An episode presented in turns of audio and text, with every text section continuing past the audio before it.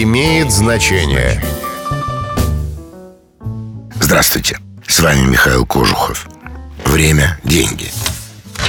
Есть великое множество народных сказок и песен, авторы которых неизвестны.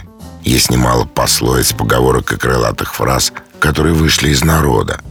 В ходу, например, выражение «время – деньги». Оно означает, чем больше времени ты потратишь на дело, тем больше у тебя будет денег. И наоборот. Казалось бы, нет сомнений, что выражение имеет народное происхождение. Ничего подобного. Автором афоризма стал конкретный человек. Американский ученый и политик Бенджамин Франклин. Фразу «помни, что время – деньги» он использовал в своем труде «Совет молодому купцу», написанному в 1748 году.